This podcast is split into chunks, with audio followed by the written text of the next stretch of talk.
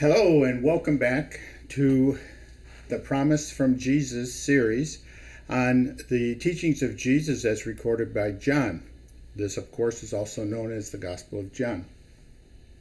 And if uh, I haven't told you before, I usually do at the beginning of every video. If you'd like to contact us, the promise from Jesus at gmail.com. The promise from Jesus at gmail.com. You can also um, post a comment um, on the uh, YouTube site, but some people don't like to do that. So you can also use this email to contact us. Everything is anonymous. We promise that uh, nothing will be ever disclosed. So ask your heart away. And uh, we really appreciate your questions, and we'll get back to you as soon as we can. Today, we're going to go in, into chapter 5, and this is one of my uh, favorite of, I mean, I, the whole the whole book is my favorite. But this particular story is really interesting because um, it's really interesting that even when Jesus walked on the face of the earth, there was uh, some real scamming going on. Yeah, I mean, I don't even think that word existed back then, but there was a lot of scoundrels back then that were taking advantage of people and. Uh, uh, you think I think you know what I'm talking about. Uh, getting started into this, you know, it says after these things, uh, Jesus he uh, left Galilee and uh, he headed to the Judean festival up in Jerusalem, and it says in in Jerusalem there was a sheep market. Uh, and there was a pond there, and it was called uh, Bethesda in the Hebrew tongue, and it had five porches and lying around these were a great multitude of sick, blind, lame, and withered, waiting for the stirring of the water. So let's let's just put this into a perspective. You know, there were these porches around this pond, and there was a, a multitude of, of sick and withered and uh, very ill people that were there uh, for a healing and they were waiting for a specific situation to happen. Uh, and that that uh, situation is this. Now, you may not have ever heard it this way, and I hope so, because um, uh, things are not always presented as they should be. But in this particular situation, it says, For at an appointed time, a messenger, and in most other versions, I'm rabbit trailing on you again, and I know I do that a lot, but that's just me. It says, uh, at an appointed time, a messenger. That, in many other versions that the word is written in, they use the word angel. An angel is uh, a transliterated word from the Greek language, angelos, angelos. And um, we just took it into our language and we just use it as a word called angel because it conveniently helps to um, it's just it's convenient for other translators. And so the thing of it is is that uh, this word actually means a messenger okay? So the word angel angelos the word means messenger and it's really just that simple when we talk about angels we're talking about messengers from our father from jesus from the holy spirit so it says that a messenger would climb down into the pool and stir the water.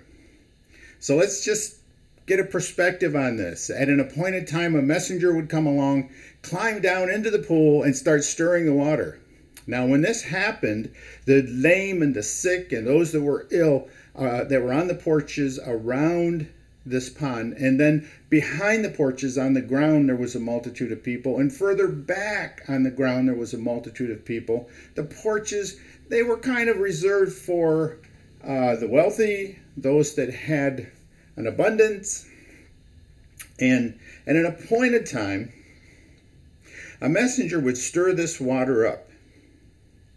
And the first one to step into the water after it was stirred, became free from whatever disease they were possessed by. Okay? Gee, think about this. What a sham. What a scam that was going on. And is it happening today? You can turn on the television, and at any given time, you can find the same kind of thing happening today. People want to give this, people want to give that. They want you to call in, they want you to, not without first saying, send your love gift. Oh, baby. So, this was happening thousands of years ago. It's not new. Remember, the word says there is nothing new under the sun. Nothing. So these kind of shams were going on back then, and guess who was doing them? Who guess who was was leading these? This was happening in the Hebrew church.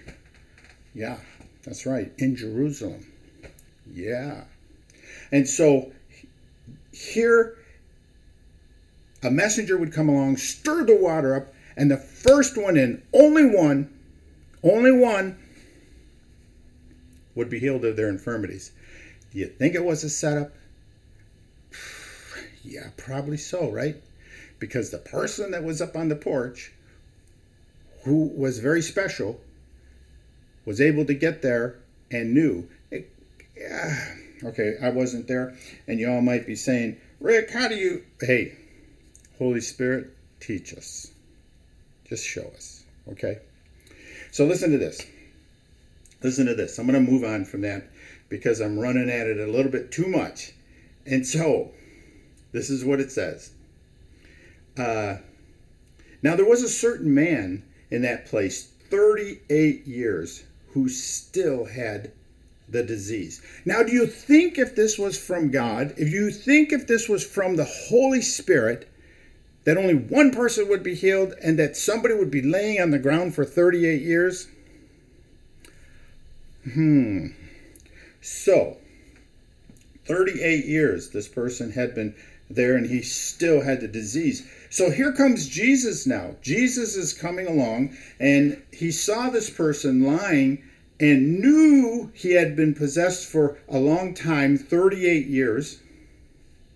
And he said to him, Are you ready to be healed? That's what he said. And guess what? Jesus is saying that today to each and every one of us. You that are watching, your friends, your family, Jesus is saying today, are you ready to be healed? Because he is ready to heal you right now, not 38 years from now, not when the water is stirred, not when you send in your love offering, not when you get a piece of cloth that's been prayed over, not when a group of people lay hands on you and begin to speak in other languages. I'm telling you, Jesus said, Are you ready to be healed now? And that's a choice you make now. Watch this weakened. Verse 7. This is the man that's been laying there for 38 years. Weakened, he answered him, Lord, when the water is stirred, I don't have any man to place me into the pool. But while I am coming, another goes before me. You can see the mob mentality, can't you? People shoving and, and but yet, when the water was stirred, the one that got in first, and I'm sure that was always staged. Oh, I don't believe I just said that. Oh, well, goes before me, he says. Jesus said to him, Get up, take up your bed, and walk. That was it. All right? He didn't want to hear the reasons for why this sham wasn't working, he just turned to him and said, Get up, take up your bed, and walk. And immediately the man became healed, then took up his bed and walked. Now that day was the Sabbath. Therefore, the Judeans said, You are not permitted to take up your bed on the day of rest. Well, wait a second. There's really no time frame in this story. So it said that a messenger came down and stirred the water. So that was on the Sabbath, wasn't it? And the first one in was healed. So it was okay for them to run their sham, but it wasn't okay for the Almighty Father, Jesus, in, in, in their presence, to say to this man, Get up, take up your bed, and walk. So you know the story, okay? The the Pharisees and the Sadducees questioned this man and really grilled him, and you know tried to put condemnation on him that uh, what had went down was wrong, and they wanted to know who the man was. Who is this man? You know that did this to you? And of course, this man told him. He said, "I don't know. I don't know. I just know that he told me to get up, and I was able to get up. He asked me if I was ready. Are you ready to be healed? And I told him, Hey, I can't. I can't get there. He didn't even care what I had to say about justifying why I couldn't get to the pool. He just told me to get up, take up my bed, and walk. I'm telling you, if you have the uh, faith, the grain of a mustard seed, you can apply this to your life right now. You can apply this to your life right now. Not with anybody or anyone or any any particular fellowship, any particular ministry or minister. Okay? But you can apply this to your life by the Holy Spirit through Jesus, through the Holy Spirit. You can do this right now. Whatever your infirmity is, whatever your sickness, your disease, whatever is, is plaguing you, if you can just trust Jesus when he said, Get up, and apply that to your life, I promise you, you will receive a healing and if you need another, you will receive another. And if you need yet another, you will receive yet another until you are made completely whole of whatever is keeping you from doing this. Remember, we had talked back in chapter 4 where Jesus said, Some of you have entered yourself into troubles and, the, and this is what we do as human beings. We enter ourselves into troubles. And, and we don't have to actually go out there and get ourselves into trouble, whatever that trouble might be. Okay? We can enter ourselves into trouble right here. Okay? Right here. On the playing field where the game is played, right here in your head. That can keep you from being fulfilled with the joy, the happiness, the power of the Holy Spirit to keep you from receiving healings in your life. Don't enter yourself into something that Jesus wants to give you. This man, he started right off with excuses. And Jesus just looked over him and said, Get up. So there's a reason for this, and we really don't know why Jesus went to this man who had been there for 38 years. If this man was, in fact, maybe possibly a, a child of God, and that he was born for this moment in front of all these people because you have to put this into a complete perspective, okay? You have to remember that there was a multitude of people there not only on these porches, but on the ground around them, behind them, between them, all over the place. And they saw this man get up, and he had been there for 38 years. So I'm pretty much sure they all knew him. So, can you even imagine that he was born for this moment? Wow. That's a, that's powerful. When you stop to think about it, it is huge. That is just huge. This man gets up in front of all these people, which I'm sure they he has known for all this time, and walks away. And they saw who was standing there with him. How many of them do you think got up and went after Jesus? It doesn't tell us. It doesn't tell us what happened after that, other than the Pharisees stepped in and, and tried to bring condemnation upon the whole thing. And, and who was this man? Okay? So, watch this.